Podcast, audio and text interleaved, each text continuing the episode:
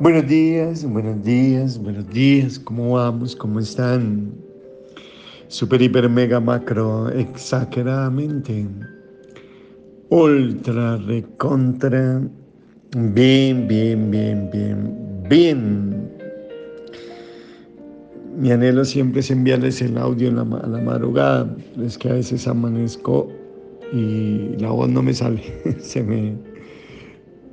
empiezo a hacer el audio, lo hago 3, 4, 5 veces y no, se me va un poquito la voz, entonces tengo que esperar hasta que se me esclarezca la voz y entonces empiezo a leer en voz alta y hablar hasta que poco a poco. Entonces es por eso, mis hermanos, porque mi anhelo es que cuando tú te levantes tenga lo primero un mensaje de Dios, una palabra de Dios. Lucha por tu familia. Haz lo que tengas que hacer por sacar a tu familia adelante, sin importar a veces lo difícil y lo duro que sea. Soy consciente, mis hermanos, que a veces las cosas se ponen muy difíciles. Y lo digo porque preciso, me han escrito muchos de ustedes, tanto hombres como mujeres, pastores, muy difícil tener la armonía y la paz en esta familia. Cuando mi esposa es muy de mal genio, muy exagerada, muy resillosa, le gusta pelear por nada. También por otro lado me han escrito mujeres con su corazón partido. Pastor, eso suena muy lindo y yo quisiera que en mi hogar, en mi familia hubiese eso, pero mi esposo es muy terco. Mi esposo es muy impositivo, parece un capitán mandando. Y sí, es verdad que a veces las cosas se ponen difíciles. A veces vivimos con personas así, necias, tercas. Pero aún así, ¿sabes? Aún así podemos creerle a Dios y podemos dar todo lo de nosotros por tener una mejor familia.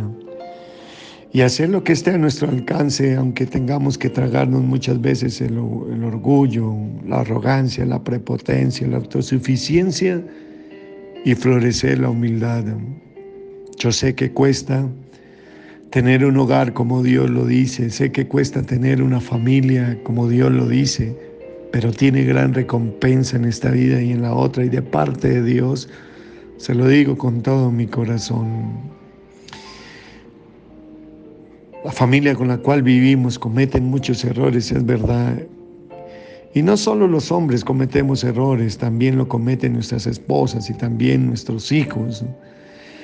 No solo algunos de nosotros tendemos a tener a veces una actitud de necedad y por momentos actuar como tremendos machos impositivos o aún como tiranos, y sé que está muy mal hecho, y aunque nuestras esposas sí necesitan un varón, un macho en la casa, pero un varón y un macho no para que les impongan las cosas y para que seamos unos tiranos, pero sí para que ellas sientan que están protegidas y que hay un varón en la casa que vela por la seguridad de ellas.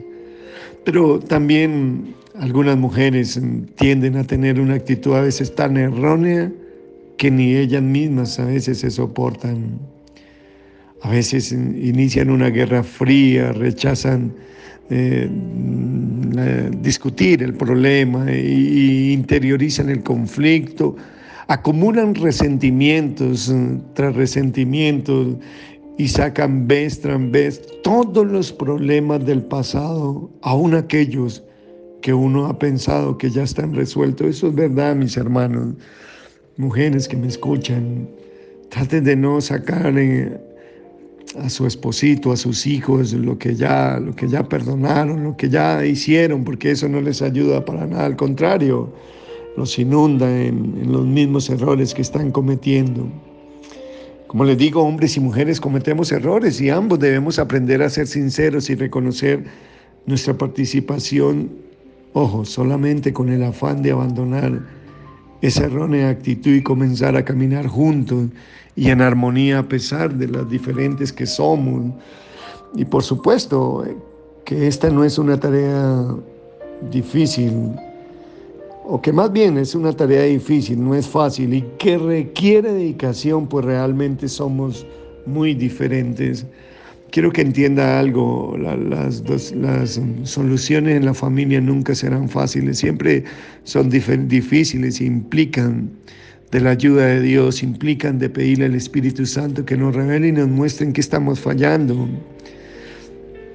En el caso de las mujeres, pues ustedes saben que las estadísticas hablan en las comunicaciones que más o menos las mujeres utilizan 25,000 palabras, otros dicen que 30,000 palabras. Es el promedio que una mujer habla durante el día, mientras que un hombre pues habla un promedio de 10,000.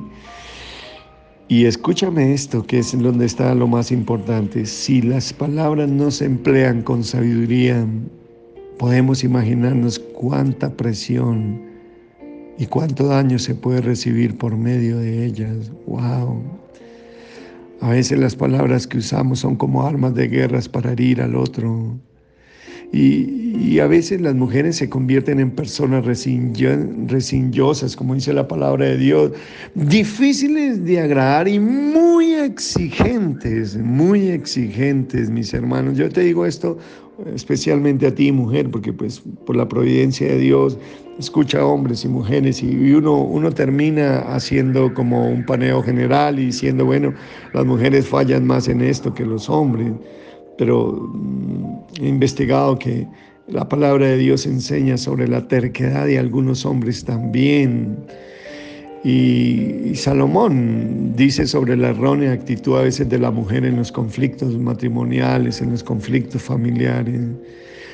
Y produce un poco de risa investigar lo que nos dicen los proverbios sobre este tema, pero a la vez no tiene nada de divertido convivir con alguien que encaje en esas descripciones. Y de la misma manera que observamos versículos que hablan de la actitud inadecuada de los hombres, también existen algunos de ellos que tratan sobre la actitud inadecuada de las mujeres. Examinemos algunos proverbios que verdaderamente son impactantes. Por ejemplo, Proverbios 21, versículo 19, nos advierte que mejor es morar en tierra desierta que con la mujer rencillosa e iracunda. Vuelvo y lo repito, mejor es morar en tierra desierta que con la mujer rencillosa e iracunda. Es difícil convivir con personas de mal genio, pues la mayoría de las conversaciones se convierten en una riña. Cuando tú andas a todo momento de mal genio, pues cualquier conversación que quieras tener con tu esposa, con tu esposo, con tus hijos, pues lo más lógico es que va a terminar en una riña. ¿Y qué tal le suena la siguiente advertencia? Mejor es estar en un rincón del terrado que con mujer rencillosa en casa espaciosa. Proverbios 25, 24. Mis amados, en muchas sesiones de consejería he descubierto mujeres como esta, en serio. He llegado a la conclusión en muchos de estos casos que estas mujeres, en vez de acercar, alejan a sus esposos. He atendido a muchas parejas en que las mujeres pueden ser descritas como exageradas y rencillosas, y la mayoría de los hombres eran muy calmados en su forma de proceder, aunque algunos muchas veces mostraban indolencia. Y no es fácil para un hombre, después de notar la delicadeza con que le tratan otras mujeres en su trabajo, tratar de soportar a su mujer, que no para de hablar o que la mayoría de veces da sus órdenes, demandas, exigencias y quejas, y son realizadas con gritos y sabor a rencilla. Mira lo que dice Salomón también en Proverbios 27, versículos 15 y 16. Gotera continua en tiempos de lluvia y la mujer rencillosa son semejantes. Pretender contenerlas como refrenar el viento o sujetar el aceite en la mano derecha. Wow, difícil, ¿no? Y por supuesto no es nada fácil vivir en esas condiciones. Pero tan reprochable es el hombre también que es necio, terco y obstinado, como la mujer rencillosa, gritona y de mal genio. Personas como estas tristemente producen un ambiente inadecuado para vivir en armonía y en paz. Es cierto, mis hermanos, que tal vez muchas de estas actitudes han sido formadas a través de los años, pero no es cierto que sea imposible cambiarlas. Escúchame eso. Tan cierto es que muchas de estas actitudes han sido formadas a través de los años y tal vez las hemos aprendido de casa.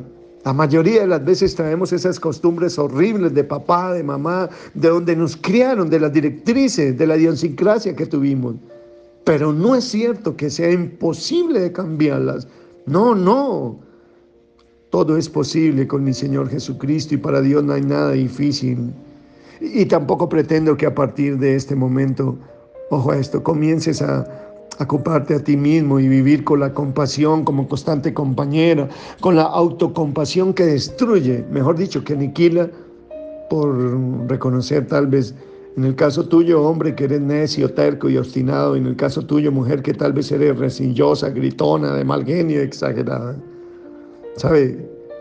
No existen personas más desventuradas en este mundo que aquellas que viven pensando: yo no sirvo para nada.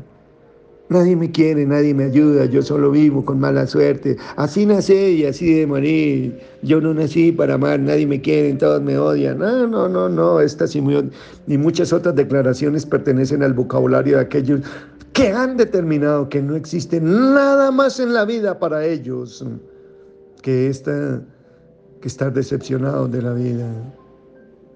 Cuán equivocados están cuando así lo piensan. No existe pensamientos más erróneos que este, pero sí podemos cambiar, sí podemos, pero todo cambio debe comenzar con nosotros mismos cuando le pedimos a Dios la intervención divina y cambiamos nuestra actitud y empecemos a hacer pequeños cambios en nuestra familia, en nuestra relación conyugal, tú como esposo, tú como esposa, tú como hijo. Recuerde esta frase, que muchas veces me las he escuchado: pequeños cambios de manera continua producen grandes resultados. Vuelvo y te lo digo, pequeños cambios de manera continua producen grandes resultados. Tal vez te felicito, esposo, esposa, papá, mamá, hijo, hija, porque has cambiado, pero todavía te falta. Todavía me falta, yo soy consciente. Mira que, bueno, gracias a todos los que nos felicitaron en este primer año de aniversario de matrimonio, pero soy consciente que cada vez tengo que cambiar cosas y le pido a Dios todos los días: Señor, ayúdame a cambiar lo que tengo que cambiar como esposo, como padre, como hijo. Padre, en el nombre de Jesús, te alabo, te bendigo con todo mi corazón. Sensibiliza nuestros corazones y hazlos más humildes para cambiar lo cambiable, Señor. Yo oro por esa mujer que tal vez está cansada de esa guerra que encuentra en su familia, por este esposo que está cansado también de esa guerra que encuentra en su familia, Señor. Ayúdanos, Padre, levántales sus manos, anímalos, trae nuevas fuerzas, multiplícales a los que no tienen ninguna, Señor, y hazles saber que tú estás con ellos en medio de esa guerra fría que puede estar viviendo su familia. Te alabo y te bendigo en el nombre de Cristo Jesús. Amén, amén, amén, amén. Un abrazo, te bendigo. Chao, chao.